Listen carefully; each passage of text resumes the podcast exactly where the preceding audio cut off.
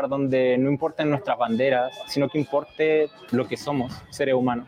La suma de colores, sabores y formas enriquece nuestra vida. Migrar es humano. Comisión Nacional de los Derechos Humanos. Defendemos al pueblo. Es la parte baja de la novena entrada. El juego está empatado. La cuenta al tope y el campeonato de la salud se define en el duelo entre Mamey Canseco al bat y el escurridizo lanzamiento de Brad y Chupirul. Ya sabemos cómo se las gastan los de la industria chatarra con sus triquiñuelas publicitarias. Con un hit entra la del gane. Viene el lanzamiento y Mamey Canseco sorprende con un toquecito que va a ser tan molido para la industria chatarra. Esperen, tremendo encontronazo abre la oportunidad al jalapeño Urdiales barriéndose a dar triunfo al club del anteojo. Cómeme como nosotros y ponte saludable. La moda es nuestro idioma. AMPM Boutique somos una tienda que manejamos ropa de importación y marcas 100% originales. Nos encuentras en redes sociales como AMPM Boutique en Facebook, Instagram y TikTok. Físicamente nos encontramos en el local del Tenis del Sol los días viernes y domingos de 10 de la mañana a 4 de la tarde. Hacemos entregas en todo Guadalajara y envíos a la República Mexicana. Te dejamos nuestro teléfono por WhatsApp o atención personalizada 3322 57 1372. AMPM Boutique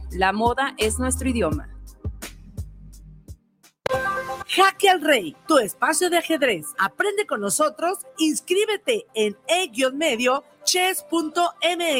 Ven, juega y disfruta de nuestras deliciosas hamburguesas, pizzas, pan y café. Te esperamos en Nicolás Romero número 290, entre Garibaldi y Reforma, Colonia Santa Tere, Guadalajara, Jalisco. Jaque al Rey, tu espacio de ajedrez.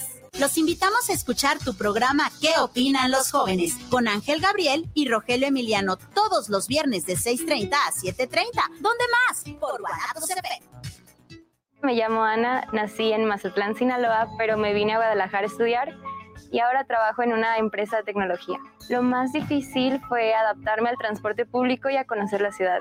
Y lo mejor es la vida cultural y las tortas ahogadas. El mejor lugar para vivir es donde nos podamos desarrollar profesionalmente. México es un país de origen, tránsito, destino y retorno de personas migrantes. Migrar es humano. Comisión Nacional de los Derechos Humanos. Defendemos al pueblo. Los comentarios vertidos en este medio de comunicación son de exclusiva responsabilidad de quienes las emiten y no representan necesariamente el pensamiento ni la línea de guanatosfm.net.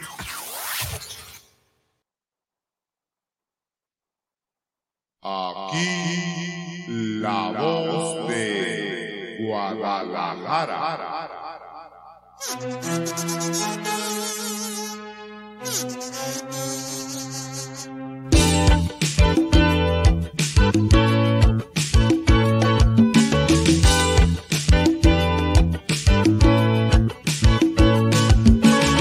En Guadalajara fue, en Guadalajara fue donde yo me enamoré, donde yo me enamoré.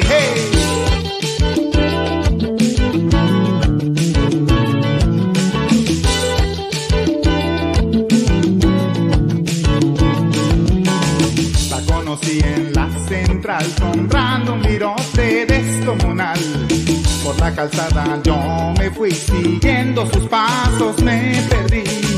En San Juan de Dios la encontré y en el mercado me la ligué. La agarré de la cintura y le dije con dulzura, deme un besito siquiera, ándele no sea ranchera, no sea ranchera.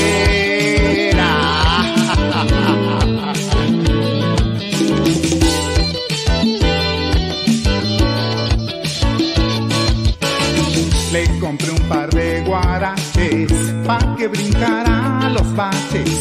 Un collar de tejocotes que hacía fuego a sus ojotes. Le disparé los pepinos y luego, luego nos fuimos. En la plaza Tapatía nos siguió la policía. Nos metimos al hospicio a ponerle a nuestro vicio a nuestro vicio.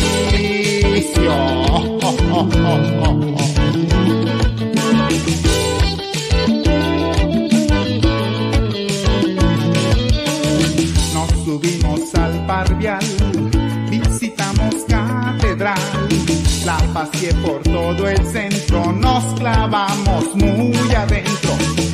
Vimos bicis, vimos motos y en la calle muchos fotos. Caminamos por la Juárez, rumbo al cine variedades. Nos dimos un toquecito y se le abrió el apetito. El apetito.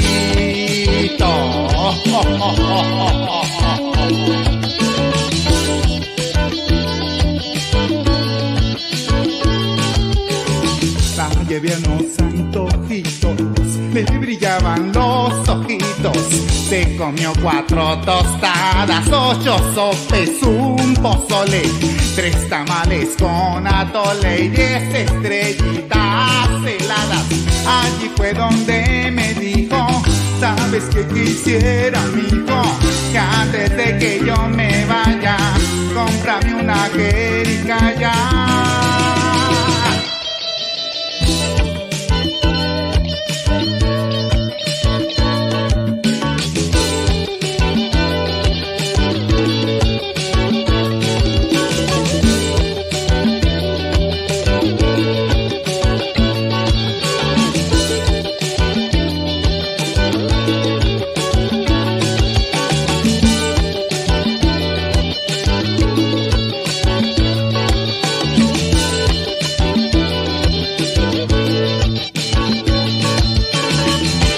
Guadalajara fue, en Guadalajara fue donde yo me enamoré, donde yo me enamoré.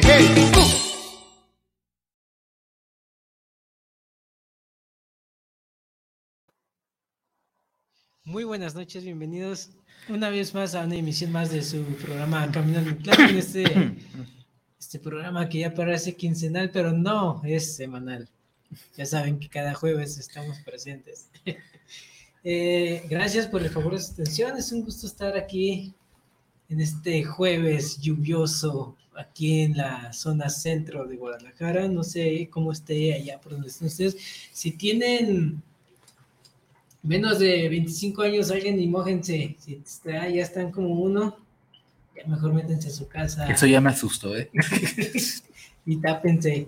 Este, quédense con nosotros porque hoy tendremos una, un programa, una plática muy chida, muy amena, creo yo, porque vamos a abordar varios temas sobre nuestra hermosa ciudad. Y ya saben lo que ahí se, se des- desborde de, de esos temas de las leyendas. Tenemos mucho que platicar ahora y estoy con dos maestros, dos maestros del horror, podríamos decirlo así. No, gracias. El maestro es el que está aquí a un lado. Gracias. Dos maestros, maestro Jorge Lozano, maestro, ¿cómo está? Muy bien, gracias. Fue un gusto estar aquí. Ya tenía ganas de venir, pero se atravesaron muchas cosas y de pronto tiendo a, a ser demasiado disperso y a veces se me olvidan las cosas.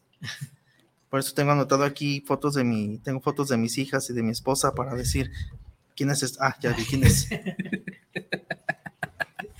Muchas gracias por venir, muchas gracias por su tiempo, maestro. Maestro Gabriel, también, ¿cómo está? ¿Cómo está? Pues yo feliz de estar aquí otra vez, de acompañarte, Beto, y pues ahora venimos a platicar de leyendas. Y pues, ¿qué puedo, qué puedo decir con el maestro del horror que tengo aquí a un lado? Que se ríe porque le digo maestro del horror, pero para mí es un maestro del horror. Es la primera vez que nos, bueno, que, que nos vemos, nos conocimos allá aquí en el plan, como, como suele pasar, que aquí conozco a todos.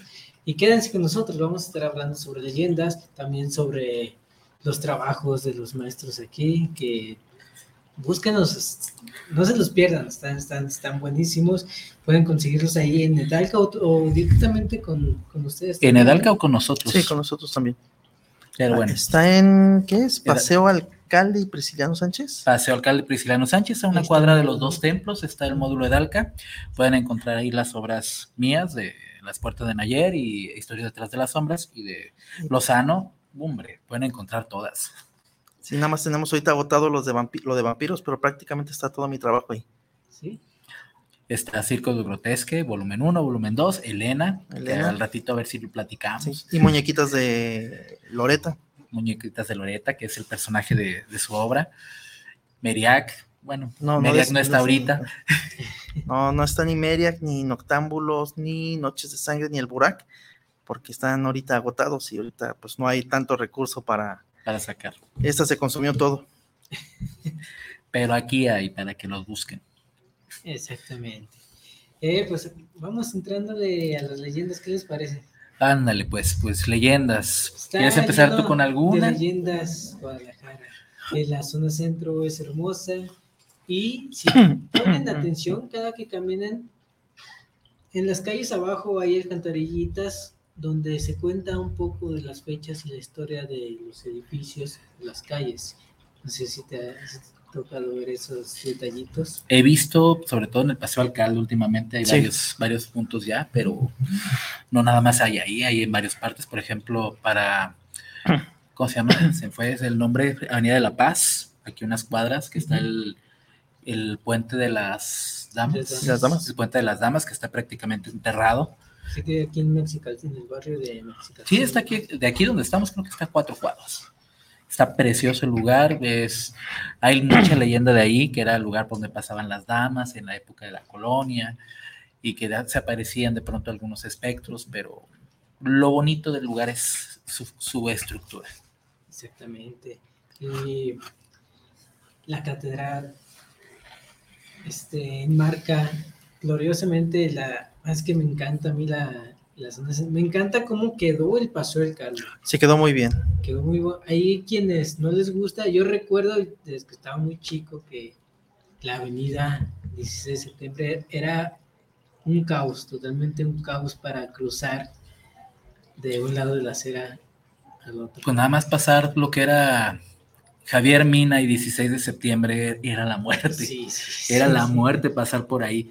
Pero sí, el- actualmente como está el paseo, está bonito, me gusta cómo quedó, me gusta cómo está, se, se siente mucha tranquilidad y el hecho de que ahorita le estén dando promoción a la literatura con el paseo, con todos los módulos literarios que hay. Por lo menos por este año. Por lo menos este año. Bueno, esperemos que siga por lo menos unos, unos cuantos años, pero este año Sí. se ve bonito con eso. Sí, porque son como, como moditas que les dan dando a los políticos para verse muy, muy actuales en el tema que está de boga y como es la Guadalajara fue designada la capital mundial del libro. Hay que darle Hay por que ese darle por eso, por eso, por lo menos este año sí le van a dar un poquito de promoción a, a la literatura. Hay que aprovecharlos. Fíjate, cuando mencionaste ahorita de, de Guadalajara, eh, bueno, les comenté fuera del aire que había, acababa de ir a Querétaro.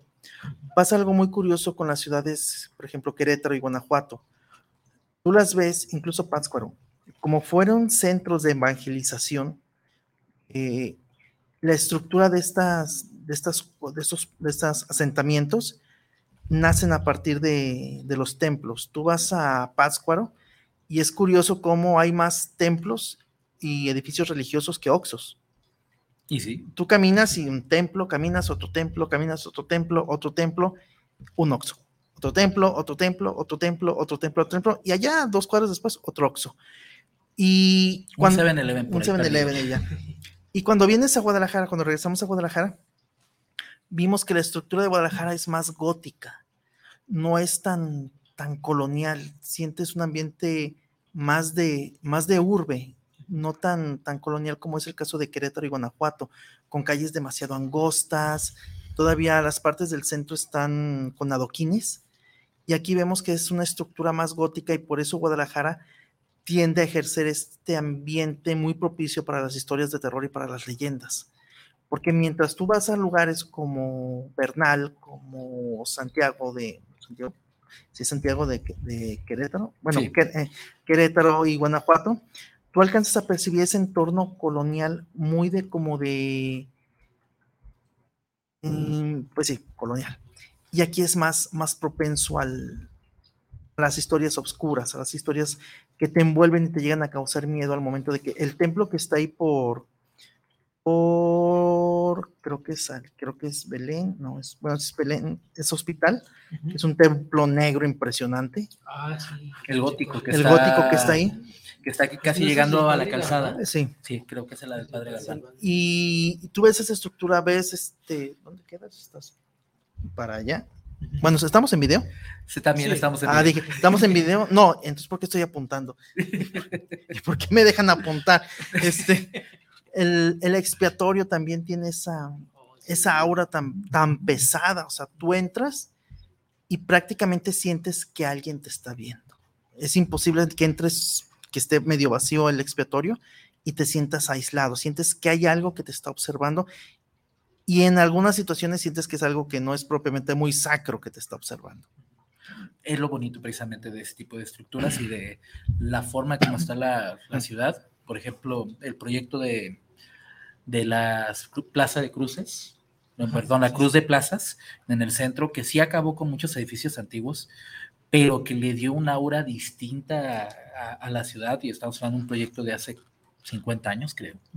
50 años que le dio una, una aura distinta a la ciudad, le creó espacios para poder caminar, poder compartir con la familia, pero también le dio espacios como para poder ah, mover espectros, mover es- lugares, mover leyendas. Una de las leyendas que, por ejemplo, a mí me encanta ahí del, del centro es la leyenda del Callejón del Diablo. ¿Sí lo ubicas? Sí, es el que Pero- está ahí en. Donde se pone a veces a vender, ¿no? Eh, bueno, el Callejón del Diablo está por Plaza Tapatía. ¿Es donde está- quemaban a las brujas? Ah, casi, casi. A un la- es- está a un ladito de lo que es hoy la Secretaría de, de Cultura, de Turismo. Está la Secretaría de Turismo, está, está los lonches Amparito también, a un ladito, donde está la fuente de los niños miones, di- dirían. Pero el Callejón del Diablo es precioso. Originalmente le llamaban Callejón del Ahorcado. Ah, los ahorcaban. Porque ahí había un sujeto se había ahorcado por problemas de amores. Pero le llamaron Callejón del Diablo porque decían, de la leyenda, que, que a cierta hora de la noche aparecía un espectro ahí que cobraba situaciones, que te cobraba, que pedía el alma, pero también está, se relaciona mucho con, la, con lo que es la Secretaría de Turismo, que era una casa colonial donde se supone que hacían ritos satánicos y que la Inquisición llegó ahí y trató de llevarse a toda la gente. Así que el simple hecho de, pasar por ahí saber que, aunque veas a los niños miones a un ladito, ese callejoncito, ese pedacito de calle, sea el callejón del diablo, porque supuestamente se aparece el diablo ahí, porque supuestamente eh, se hacían ritos satánicos en ese espacio, pues llama mucho la atención. Y fíjate que también en, dentro de, del auro ya un poquito más contemporáneo en tiempos de Guadalupe I, pasa algo muy curioso en Guadalajara. Se genera una especie como de sociedad secreta dentro de Guadalajara y aparentemente liderada por, por Guadalupe I y su grupito de personas. Hay una casa por Avenida Libertad. Cuando empecé a escribir el tercer, el tercer volumen de Cirque du Grotesque, yo quería escribir una casa embrujada. En Cirque 2 hay una casa, hay una casa embrujada, pero quería una casa embrujada que realmente existiera. En Cirque 2 no existe esa casa. Pero yo quería buscar, dije, ok, dime, googleé casas embrujadas en, en Guadalajara. Y pues me mandó el Panteón de Belén, me mandó la Casa de los Perros, me mandó la Casa Club, la que está acá por colonias. La del trébol que le llaman. Eh, pero me mencionó una, la Casa de los Abanicos. Está muy cerca también de ahí de la casa de Sí, está ahí por, por La Paz. Y yo dije, ah, carajo, esta no, no había escuchado. Y me pongo a leer e investigar y resulta que Zuno, creo que también tuvo que ver su mano ahí, hubo un tiempo en que estuvieron practicando, la abandonaron, quedó abandonada un tiempo, y dicen que estuvieron realizando rituales eh, satánicos dentro de misas negras dentro de este lugar mientras estuvo abandonado. Actualmente lo usan como salón de fiestas, pero es, según lo que leí, es tan, tan, este, tan elitista el lugar que no solamente es llegar y pagar un no, no, no, sino que necesitas tener cierto estatus para que te lo rente. No es nomás de, ah, sí, ¿cuánto cuesta? Cuesta 6 millones la renta. Aquí está. ¿Cómo te apellidas? González. No, estás No te lo podemos rentar, disculpa. Y, y lo que dice ahí es que si tienes la suerte de ir a esos lugares, te des una paseata por dentro, porque dicen que incluso todavía se pueden sentir ciertas presencias escuchar ciertos ruidos dentro de la casa. A esta casa yo la tomé como escenario para elaborar un relato, que era lo que estaba buscando. Estaba buscando una casa embrujada que realmente existiera. A mí me gusta mucho tomar la ciudad como parte de mis relatos para dar esa, esa sensación de, de realidad. Yo siento que tu deber como escritor de horror es hacerle dudar al lector que es real y que no, que, y que no es real. Y mientras tú hagas que ese sesgo sea más limitado, tu trabajo como escritor de horror es mejor, porque haces, haces que el lector tenga miedo. Tú puedes asustar a alguien, una vez lo comenté en una, en una entrevista. Dices, tú puedes asustar a alguien y el susto es una reacción instintiva, es una reacción natural. Yo puedo estar hablando y decir, ¡Ah! y se asusta la persona. Ay. y, y es una reacción instintiva. Pero miedo es cuando tú terminas de ver la película o leer el libro, te vas a dormir y dices, bueno, antes de continuar con esto, puedo decir palabrotas, ¿verdad? ¿O no? No sé. Mm, No, usar, prohibido usar palabras altisonantes. Ah, ah, bueno, sí, por eso pregunté antes. Entonces tú ya estás, terminaste de leer la obra, terminaste de, de ver, de leer el libro, llegas a tu cama y dices, carajo, tengo que apagar la luz. Y voy a estar solo en mi cuarto, a oscuras.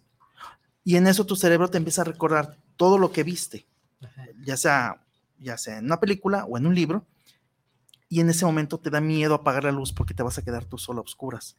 Incluso acomodas tú la, la sábana porque creemos que hay un código de honor entre los, las criaturas del Other Side y nosotros. Si tú alcanzas a meterte en tu cama y te tapas con la sábana, ya no te pueden hacer nada. Entonces es como un pacto de caballeros. Mientras yo esté en mi cama con la sábana, tú no me puedes hacer nada. Y dices, ah, como dicen, o sea, vas corriendo y viene la criatura atrás de ti, ¡ah! y llega así, ¡ah! ya se tapó con la sábana, ya valió. Ahora, ¿qué hago? Ahora, ¿qué hago, diablos? Tengo que esperar a ver si tiene ganas de ir al baño. Y entonces, y eso es el miedo, esa sensación de que te preocupa apagar la luz, porque y si, ¿qué tal si, si no es de su invención, si realmente es cierto? Entonces, las leyendas vienen a formar, ya doy un golpe aquí, las leyendas vienen a formar esa parte dentro de una ciudad. Una ciudad como Guadalajara, eh, mientras que, por ejemplo, ciudades como Pátzcuaro, como Guanajuato, como Bernal y todas estas ciudades, esos, Coloniales. estas esos coloniales, sientes magia. Sí, puedes decir hay brujas y demás cosas, pero sientes la magia del lugar. Lugares góticos, como en algún momento se pone Guadalajara, te generan miedo. Te genera esa sensación de que creo que hay algo que me está observando. Y no es algo bueno lo que me está observando. No me dan ganas de llegar a la esquina porque a lo mejor va a aparecer algo ahí. Sí. Y eso es lo bonito también de, de- de las leyendas en Guadalajara. Muchas de las leyendas que hay no son leyendas bonitas, digámoslo así. No son leyendas de cosas mágicas, sino son leyendas que van más hacia el horror, hacia el terror, que hacia un aspecto mágico como tal. Ya, ya hablamos del Callejón del Diablo. eh, otra de las cosas, la, hablas de la Casa de los Perros y todas las leyendas que tiene la Casa de los Perros, que están preciosas.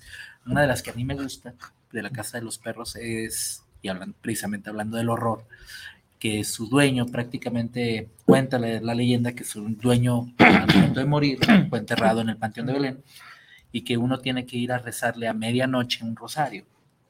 Un rosario y que pues el Panteón de Belén está lleno de espectros, está lleno de magia, de esa magia oscura, de, es- de esos horro- horrores, y aguantar una noche eh, diciendo el rosario, a sabiendas de que te puede contestar el muerto, y aguantar todo el rosario para que al final él salga de la tumba, y así cuenta la leyenda, él salga, te dé los papeles de la casa para que tú seas el dueño, pues de entrada sí da algo de cosita ir, ir a, a ver eso y más por todo lo que aparece ahí. Pues sería divertido llegar después con los papeles al Museo del Periodismo. A ver, sálganse de mi propiedad Esta es ahorita. mía. Es mi propiedad y no los quiero ver aquí, gorrones. Pues sí. Valdría la pena y sobre todo decir, los perros que están ahí arriba también se me bajan.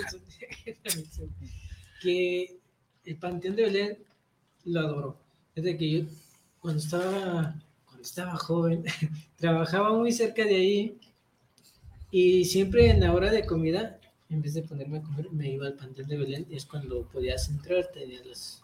Ahorita lo desconozco, no sé si, si todavía ya tenga las puertas abiertas pues nuevamente, lo desconozco, pero en ese tiempo sí. En vez de irme a comer, me iba a la hora de comida. A recorrer. Y era muy tranquilo. Pero Es tranquilo, noche- es tranquilo. En la noche llegué a ir también a los recorridos y era totalmente diferente. Era Es que cambia muchísimo. Ahorita ya son paseos guiados y ya son paseos de ya programados, que uno a las 7, otro a las 8, a las 9, a las 10 y vámonos. Porque hubo reblandecimiento de, de tierra y la gente es muy irrespetuosa y se subía a las tumbas. Entonces son tumbas muy viejas y son tumbas que como condominio del Infonavit son 10, 15 metros a veces para abajo. Y te advertían, o sea, los guardias te decían, no se paren en las tumbas, porque si se caen pasan a ser propiedad del Panteón de Belén y ya no los vamos a sacar. Se quedan aquí como había una, parte. Había una leyenda de un soldado así que decía no, tú no te podías parar en su caminar sobre su tumba, sino en la noche se él iba y te Ah, sí, cierto. los pies. Y si se eran grandes, porque en el, en el Panteón de Mezquitán hay una tumba, lo eso lo vi en un recorrido, con- donde la abren y son, caben 26 cuerpos hacia abajo.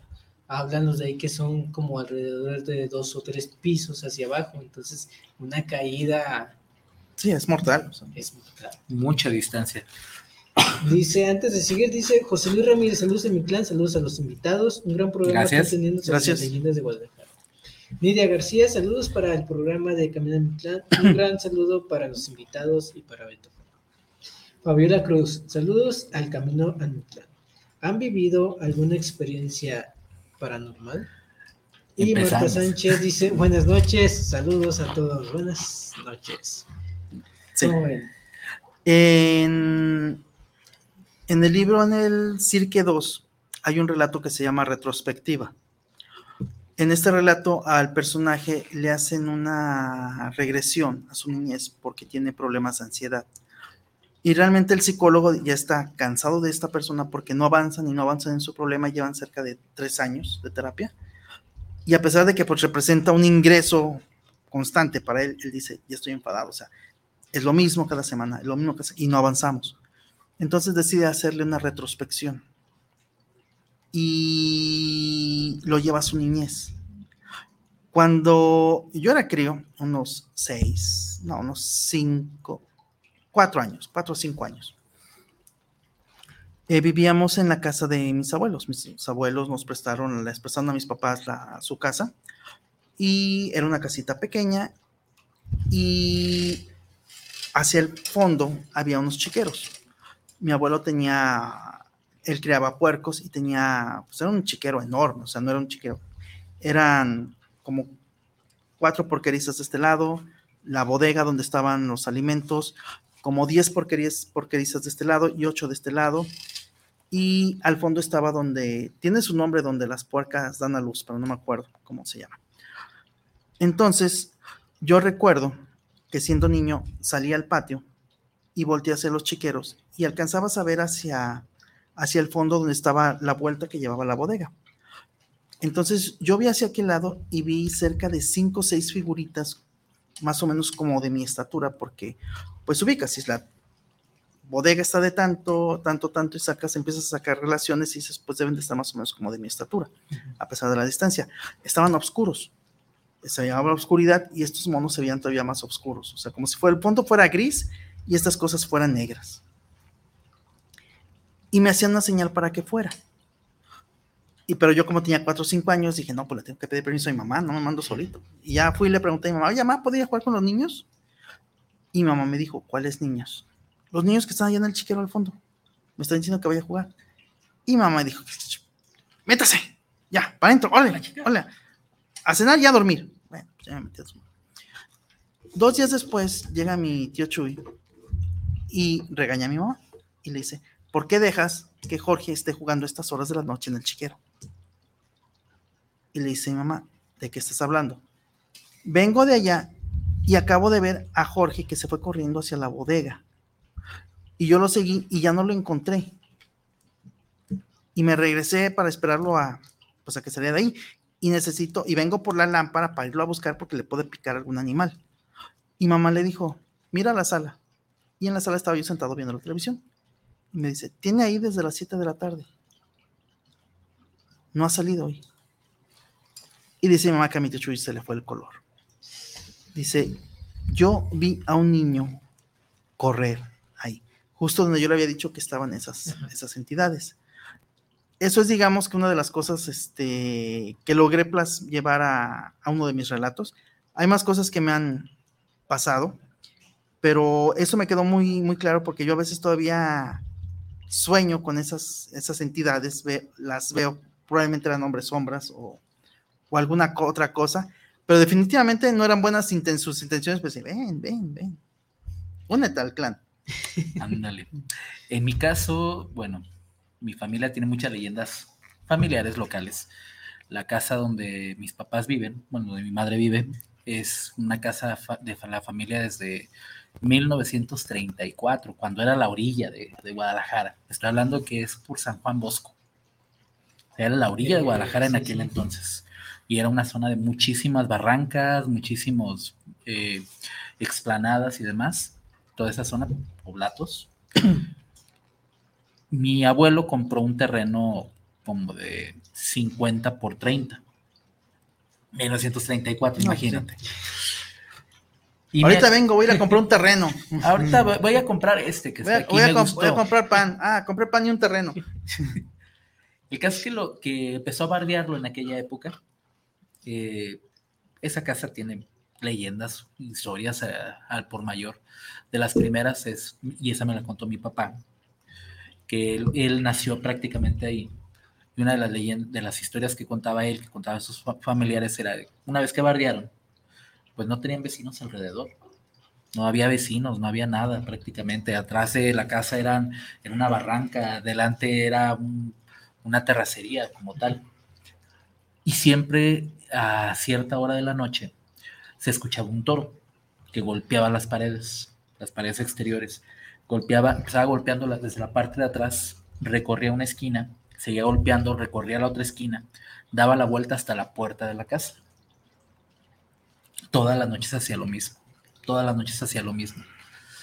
Y esa, un día mis tíos y mi papá, envalentonados, ninguno salía solo, pero dijeron, ya me cansó el triste toro, vamos a salir. Escucharon cómo iba golpeando el, el toro, salieron a la puerta cuando se supone que iba a llegar el toro ahí y no vieron nada. Pero el toro se escuchaba. Resulta que cuando empezaron a, a, construir ya la calle como tal, justo la, afuera de mi casa, afuera de la casa de mis padres, los que estaban construyendo la banqueta encontraron cuatro cirios negros, una piel de toro y tres bolsas de oro. ¿Qué es lo que pasó? Pues el toro simple y sencillamente estaba marcando donde había oro, pero pues no era para mi familia era para estos sujetos que creen que hicieron la, la, banqueta. Dejaron todo, dejaron los cirios, dejaron la piel de toro, dejaron todo. El único que se llevaron fue la lana. Y fue la lana la que se, se, llevaron. Y mi padre vio precisamente eso. Y él le tocó verlo cuando tenía como 10 años, más o menos. Igual, cositas de ese tipo me las he llevado yo a una historia, hablando de, de casas embrujadas, que está en Perlas de Horror, la casona, en donde le doy esa, esa situación en donde los animales son parte de, de, de esas historias macabras que pueda haber en, en una casa. Oh, estuvo, estuvieron buenas, estuvieron buenas. Bueno, igual, a ver, ¿tú qué, qué leyendas te conoces? ¿Qué, ¿Qué, historias te conoces? La de la enlutada, la que según recorre desde lo que viene siendo el templo que está junto a, a la casa de los perros. Ajá. ¿Qué es San Agustín? No me acuerdo. No recuerdo bien el nombre, pero está ese templo y después está. Una está, capilla evangélica. Uh -huh. Exactamente. Primero, la catedral tuve la oportunidad hace poco de subir. Sí, vi las fotos. Los pasillitos que tienen para subir son muy, muy antiguos, son muy, muy pequeños. O sea, íbamos caminando y íbamos casi, casi, casi, casi, y las escaleras, cuando llegamos arriba y pues, parecía que había hecho ejercicio una o dos horas seguidas, me, me dolían, me dolían las piernas, las escaleras totalmente así como que, había algo que se me hizo raro que estuviera ahí. Para subir a las torres de catedral nos metieron en un cuartito. Entonces en ese cuarto había como unas, no sé si llamarlo escultura, era como una bola así. ¿Cúpula? Como una bola así enorme, pero estaba como muy mal puesta. Estaba junto, como si esta mesa estuviera junto a esa escalera. Estorbaba hasta para pasar. Mm. Pero había algo raro ahí. Usualmente en este tipo de estructuras, eh, las cosas que ponen no están puestas nomás por porque se les ocurrió.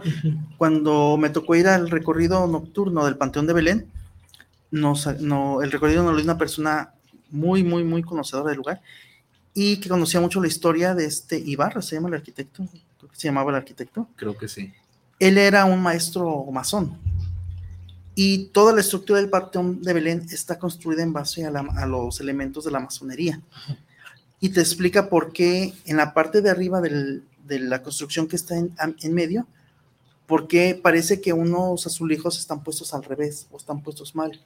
Y ya explicó, no es que estén puestos mal, están puestos así porque así deben de ir. Y él te explica por qué deben de ir de esa manera. Cuando tú entras al Panteón de Belén y te vas hasta el fondo a la mano izquierda, y como estos individuos son, eran mucho, son mucho de numerología, tú cuentas, no me acuerdo cómo estaba la cuenta, creo que 23.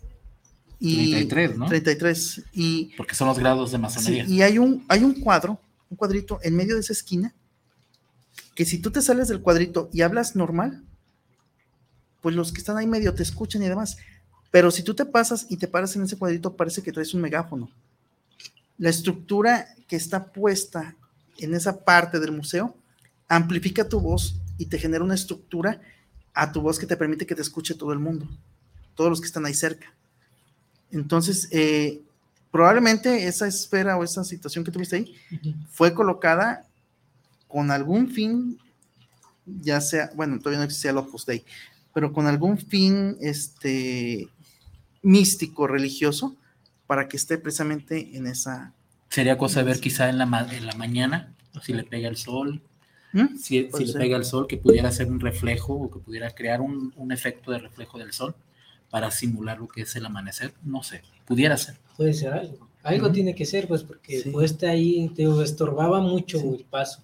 No creo que el que lo consiguió. Y esta esfera, ponla aquí, y me, vienen bien cansados de allá abajo. Imagínate para rodearle el trabajo que le va a costar. Que se les cueste más trabajo, ponla aquí. Que se aguanten. Bueno, pues, si nos vamos a la catedral, está la historia de todos los túneles que hay desde la época de la Guerra Cristera. Yo todavía tengo la espinita de entrar a los túneles. Hay lugares donde se puede entrar. Por, de hecho, hay uno aquí cerca, pero no, no recuerdo exactamente dónde. Pero hay muchos, la leyenda, la historia como tal de los túneles, pues supuestamente conectan todos los templos del centro con algunas casas. Creo que con la casa de Guadalupe es una también le llegaron a conectar y, estaban hechos para que la gente fuera de un punto de sus casas a los templos para los ritos durante la época de la cristiada y para regresar a sus casas, pero también utilizaron como medios para traficar objetos, para traficar cosas, para mover cosas durante la época de la cristiada y, y posterior, y algunos se terminaron siendo pues drenaje. Sí. Drenaje, porque pues, al final de cuentas los túneles no son nada chiquitos.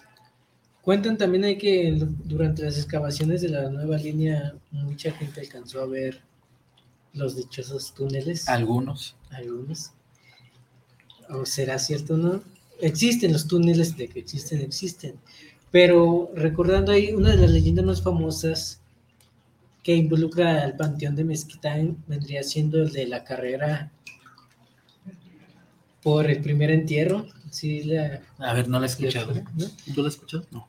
Este, según eso, había en ese tiempo cuando se inauguró el Panteón de Mezquitán, habían hecho una promoción de que el primero que llegara, el primero que llegara, el entierro iba a ser Gratis. gratis y con una garantía vitalicia, o sea que por siempre se le iba a mantener- perpetuidad.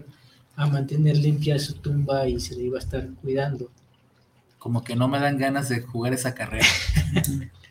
Pues ese día que fue la inauguración del Mezquitán, murió un uno que tenía una, una boutique, era holandés, me parece, me parece que se llamaba Hank. Entonces, de ahí chequenlo por si me equivoco, hay una disculpa, pero murió. Pero también murió una señora que era muy humilde. El señor que murió era adinera- adinerado. Adinerado. Tenía, lana. Tenía para pagar y tenía muy bien como para comprarse un terrenito ahí en el Panteón de Mezquitán y hacer su, su tumba grande. Pero al mismo tiempo muere una señora que es muy humilde. Entonces van por federalismo. Y entonces, en ese entonces, federalismo estaba dividido en dos calles. No como ahora que es una sola avenida. Cuenta la leyenda que en una de los de las calles en los cruces se voltean y ven que va otro Cortejo otro fúnebre. muertito, otro cortejo. Los de la señora ven que acá vienen en caballo, vienen carrozas y ellos iban cargando la tabla a pie. Entonces, ¿qué pasa? Que dicen, chin, no tenemos dinero nosotros. Ellos sí. Pero ellos querían llegar primero para hacer historia, para ser el primer inquilino del panteón de Mezquita. Cuenta la leyenda que empiezan a correr con, con el ataúd a, a los hombros, pero pues los otros llevaban caballo. Ajá. Lógicamente ganó Llegaron primero. Llegaron primero los que llegan. Y la tumba ahí está, y está muy bien cuidada. Está muy limpia, muy pintadita. ¿Y la de la señora? La de la señora creo que está en otra sección de ese mismo panteón de Mezquitán. Pero sí tuvieron que pagar en ese entonces, me parece que eran dos pesos. Dos pesos que no tenían ellos.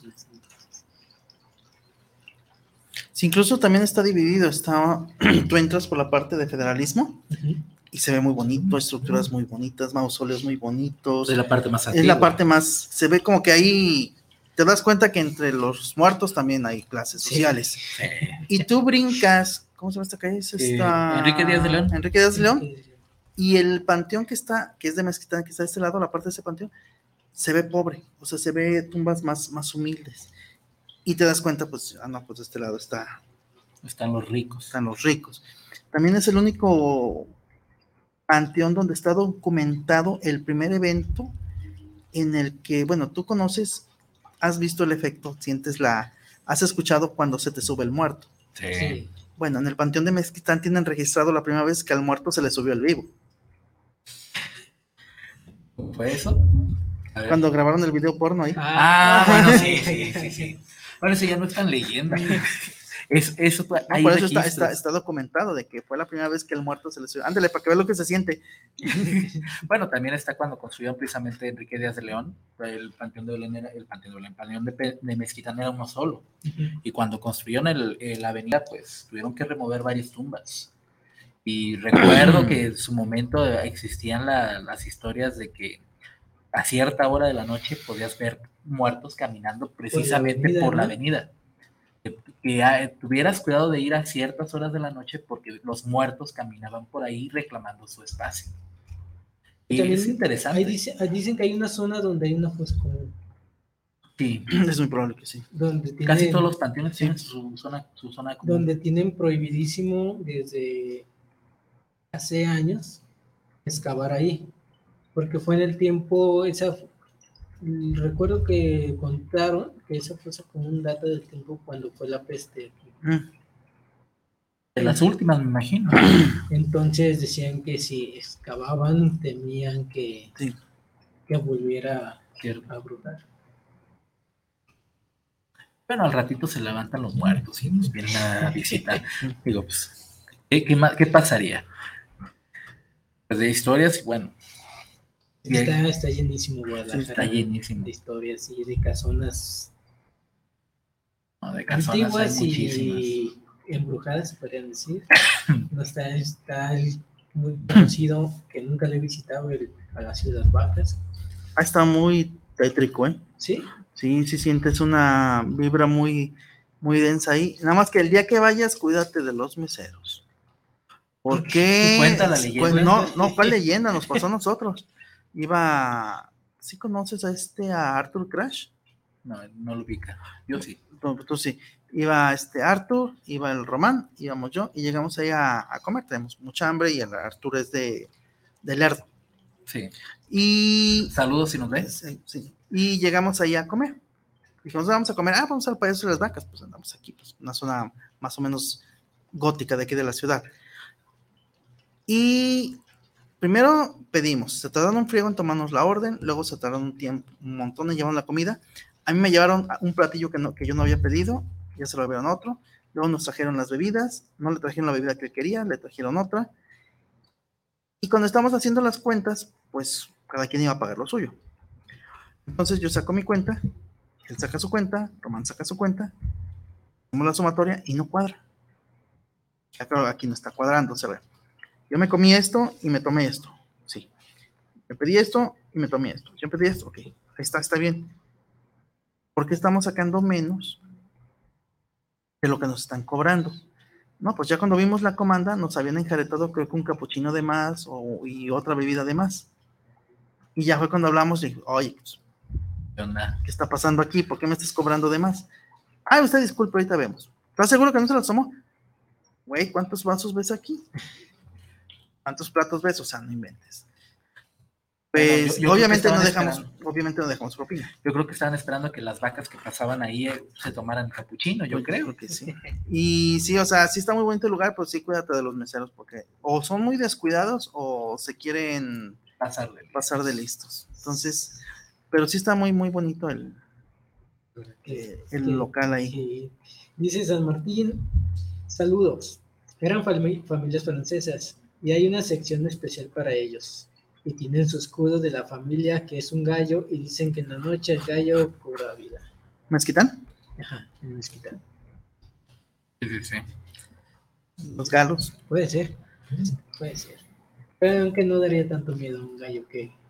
Eh, depende, depende. Mira, depende. Y Yo creo, una de las cosas que me gustó, me, me metí en la historia de la mansión de Cirque 2.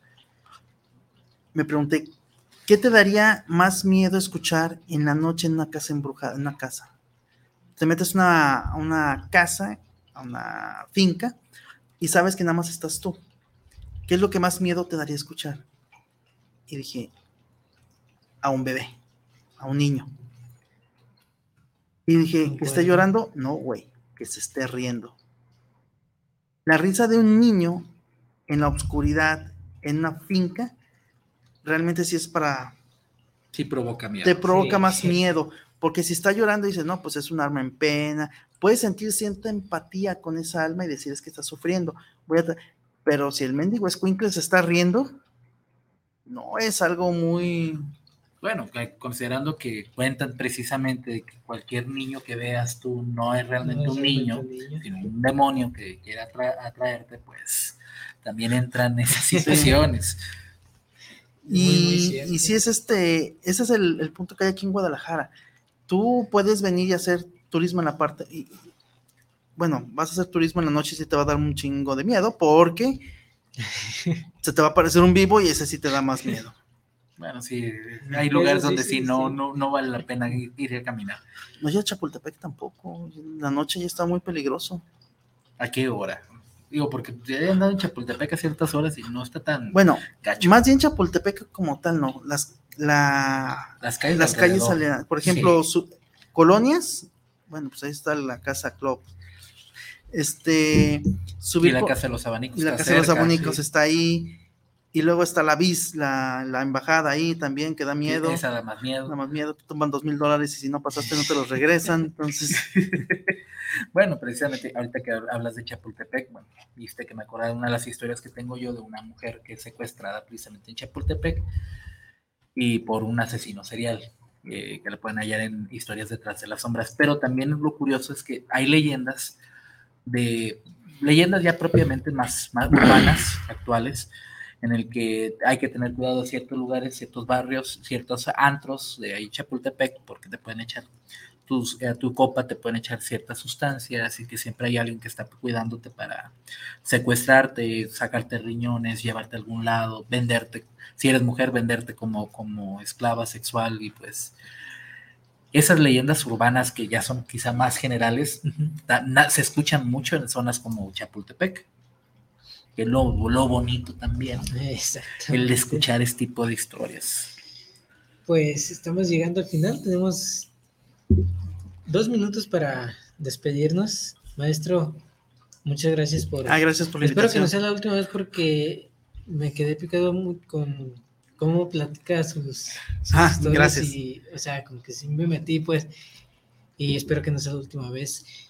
Que se repita, pero ya entrando más en su, en su labor como, como escritor. Ah, muy- ah, mira, nada más que presumo esto de aquí. Este es un relato ilustrado. Trae unas ilustraciones. No es spoiler, de esta persona que no estoy tanto. Este. Trae ilustraciones. Si quieres. Ah, déjame ubicar. Más para acá, mira. Ah, ahí. Ahí está.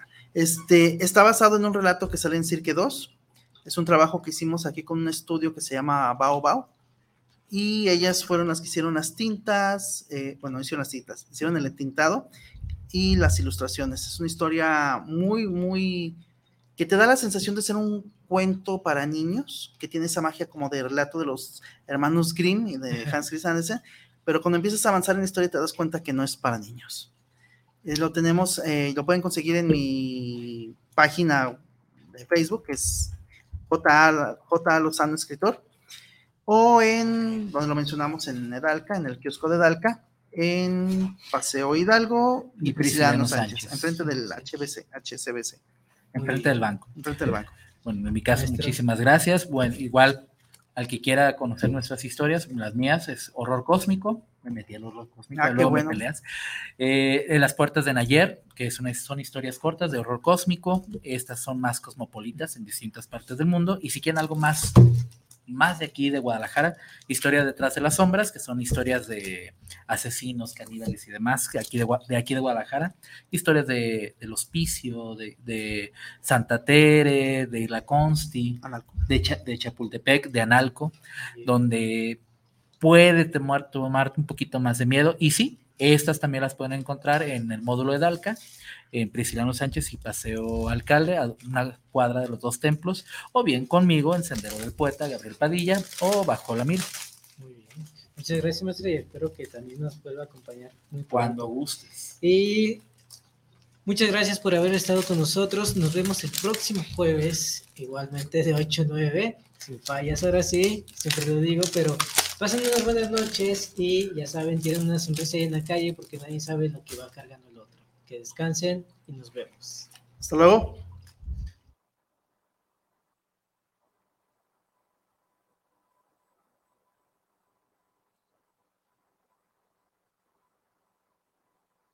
Yanitlempanoc, Tlacaquili, Camino al Mictlán, Timocaquiseyo, Neseyoc, Jueves, Chicuelli, Huanchignahui, Tlentlatoyo, Tlaxcamati, Titechantlaquili, Ma, Mexcalti, Totlanamilis, Juan Caguani, Totlaxtol. Guanatos FM